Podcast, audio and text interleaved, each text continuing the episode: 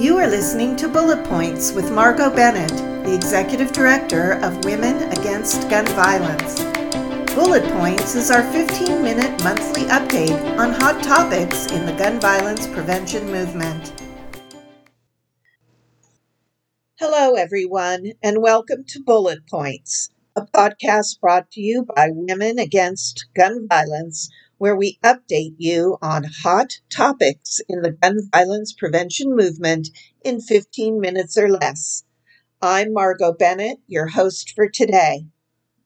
This 4th of July holiday weekend was marked by at least 17 mass shootings.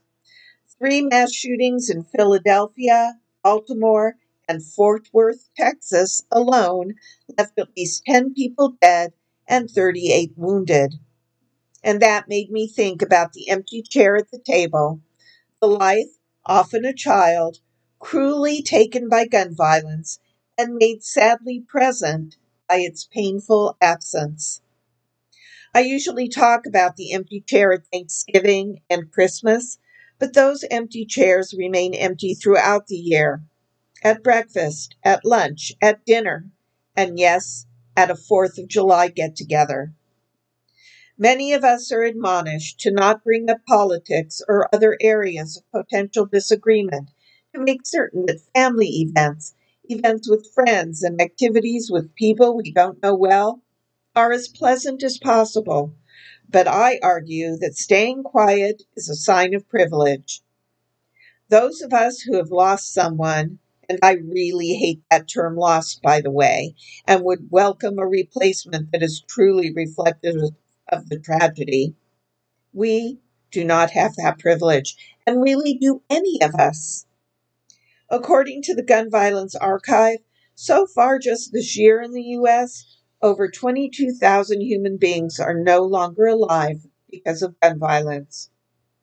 Over 12,000 suicides, over 356 mass shootings, almost 150 young children dead, over 700 teens dead.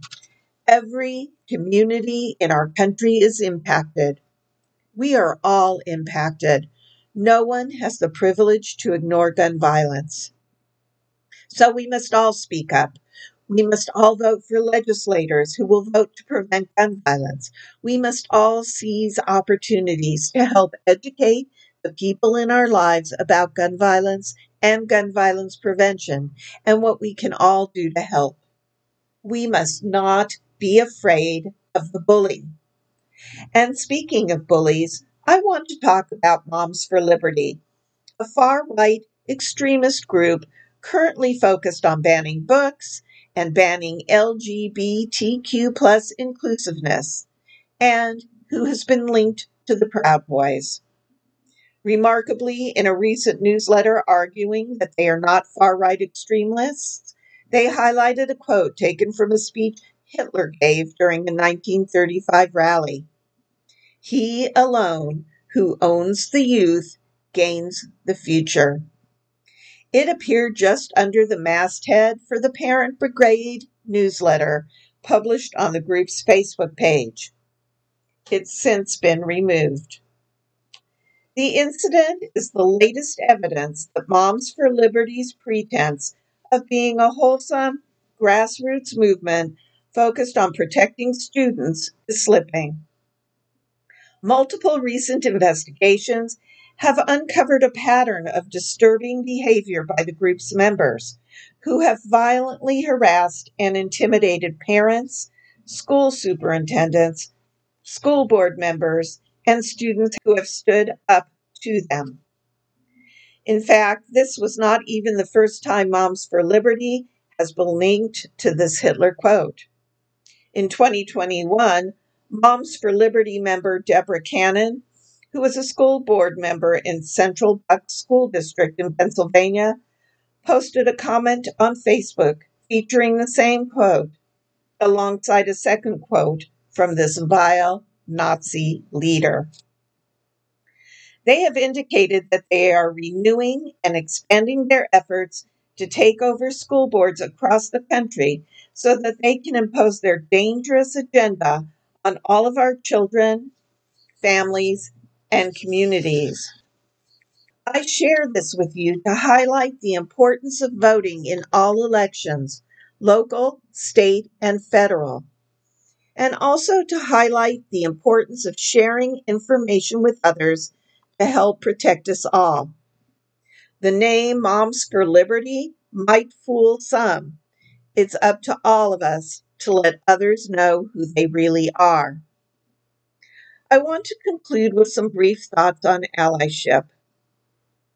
Allyship refers to the actions, behaviors, and practices taken to support, amplify, and advocate with others, especially with individuals who belong to a different social identity group as ourselves. When we are working on allyship, we're talking about ally as a verb, not a noun. We're talking about actions and behaviors that make an impact not a label or a title that gives us an opportunity to appear virtuous. Here's a startling statistic provided by Everytown. On an average day, there are 69 hate crimes committed with a firearm. And here's a second statistic provided by States United to Prevent Gun Violence. Black Americans are 10 times more likely to be murdered with a gun than white Americans. According to everytownresearch.org, the vast majority of hate crimes are directed against communities of color, religious minorities, and LGBTQ plus people.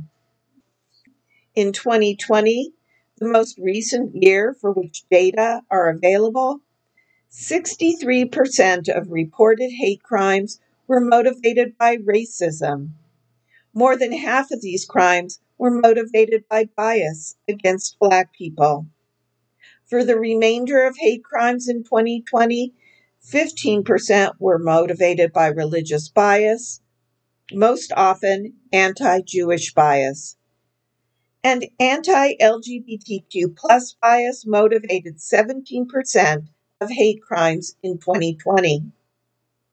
According to the Southern Poverty Law Center, the current political climate has emboldened individuals to commit hate crimes and also contributed to the formation of more hate groups across the country.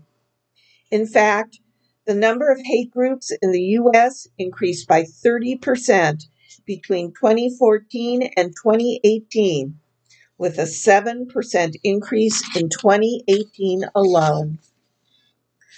Far right extremist groups like Moms for Liberty, like the Proud Boys, like the NRA, are part of the problem, instigating and frequently participating in hate crimes.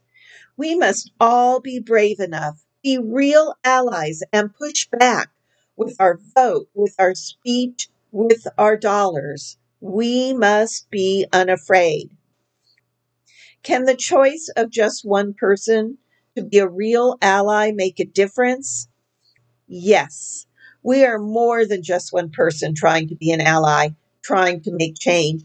We are one person plus one person plus one person again and again.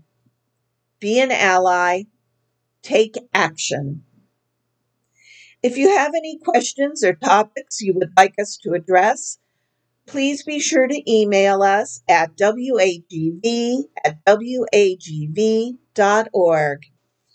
And until next month, I remain your friend and ally, Margot Bennett. Thank you for listening to Bullet Points, and be sure to follow us on Facebook, Instagram, and Twitter visit our website at wagv.org to sign up for our action alerts. We're looking forward to you joining us next month.